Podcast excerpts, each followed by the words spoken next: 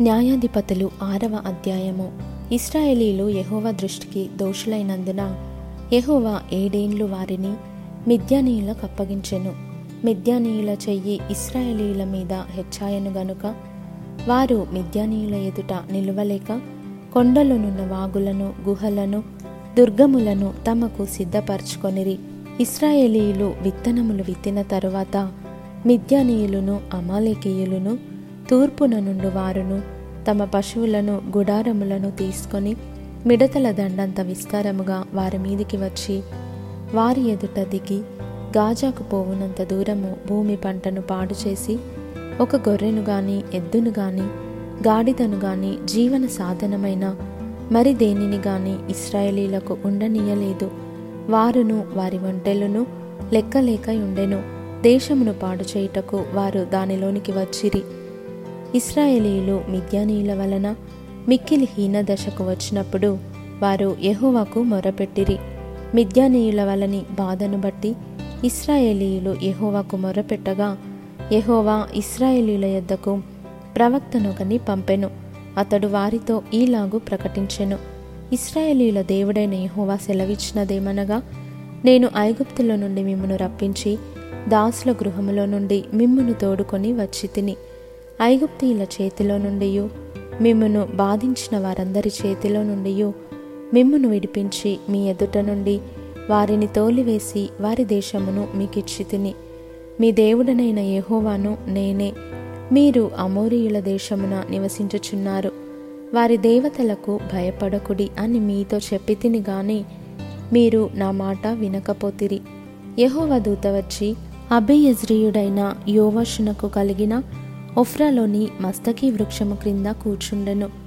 యోవాషు కుమారుడైన గిద్యోను మిద్యానీయులకు మరుగయుండునట్లు గానుగ చాటున గోధుమలను దుల్లగొట్టుచుండగా యహోవా దూత అతనికి కనబడి పరాక్రమము గల బలాఢ్యుడా యహోవా నీకు తోడయున్నాడని అతనితో అనగా గిద్యోను చిత్తము నా ఏలినవాడా?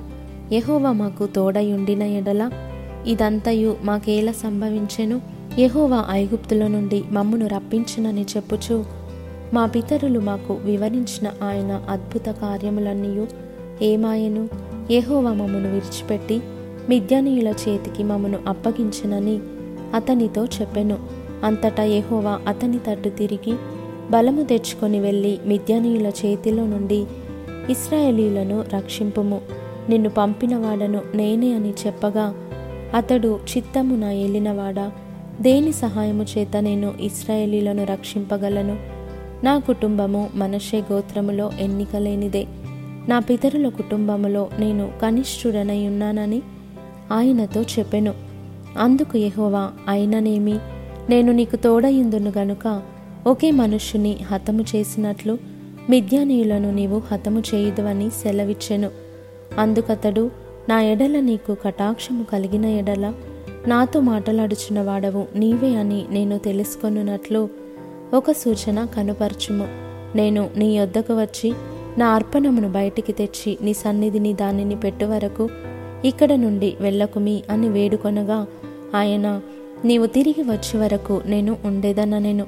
అప్పుడు గిద్యోను లోపలికి పోయి ఒక మేకపిల్లను తూమెడు పిండితో పొంగని భక్షములను సిద్ధపరచి ఆ మాంసమును గంపలో ఉంచి అది వండిన నీళ్ళను కుండలో పోసి ఆయన కొరకు ఆ మస్తకి వృక్షము క్రిందికి దానిని తీసుకొని వచ్చి దగ్గర ఉంచగా దేవుని దూత ఆ మాంసమును పొంగని భక్షములను పట్టుకొని రాతి మీద పెట్టి నీళ్ళు పోయమని అతనితో చెప్పెను.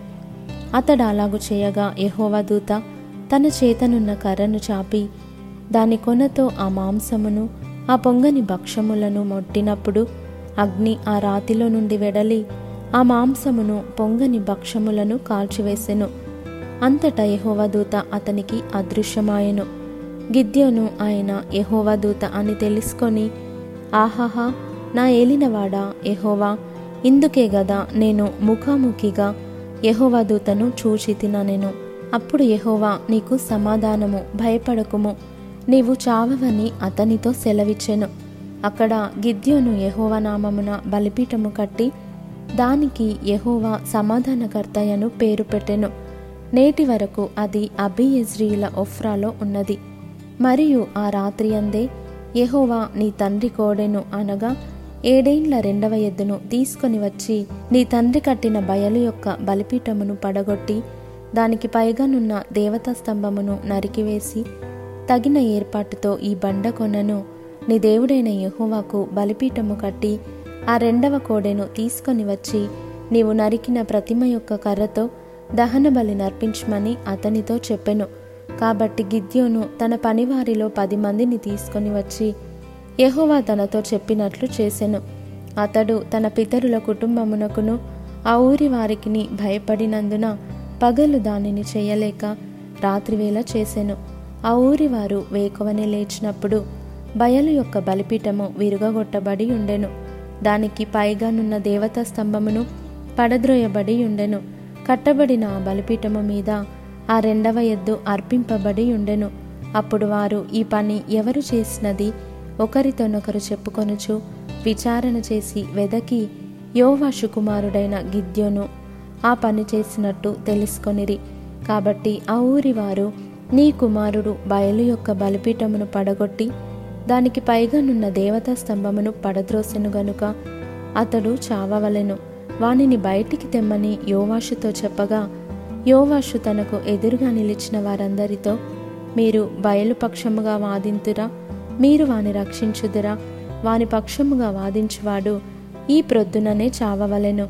ఎవడో వాని బలిపీఠమును విరుగగొట్టెను గనుక వాడు దేవత అయినందున తన పక్షమున తానే వాదించవచ్చును. ఒకడు తన బలిపీఠమును విరగగొట్టినందున అతనితో బయలు వాదించుకొననిమ్మని చెప్పి ఆ దినమున అతనికి ఎరుబయలను పేరు పెట్టెను. మిద్యానీయులందరూ అమాలేకీయులందరూ తూర్పు వారందరూ కూడి వచ్చి నది దాటి ఇజ్రాయేలు మైదానంలో దిగగా యహోవ ఆత్మ గిద్యోనును ఆవేశించెను. అతడు బూర ఊదినప్పుడు అబ్బియెజ్జరు కుటుంబపు వారు అతని యొద్దకు వచ్చిరి. అతడు మనషీయులందరి యొద్దకు దూతలను పంపగా వారును కూడుకొని అతని యొద్దకు వచ్చిరి. అతడు ఆషేరు జబూలును నఫ్తాలి గోత్రముల వారి యొద్దకు దూతలను పంపగా వారును కూడిన వారిని ఎదుర్కొనుటకు వచ్చిరి.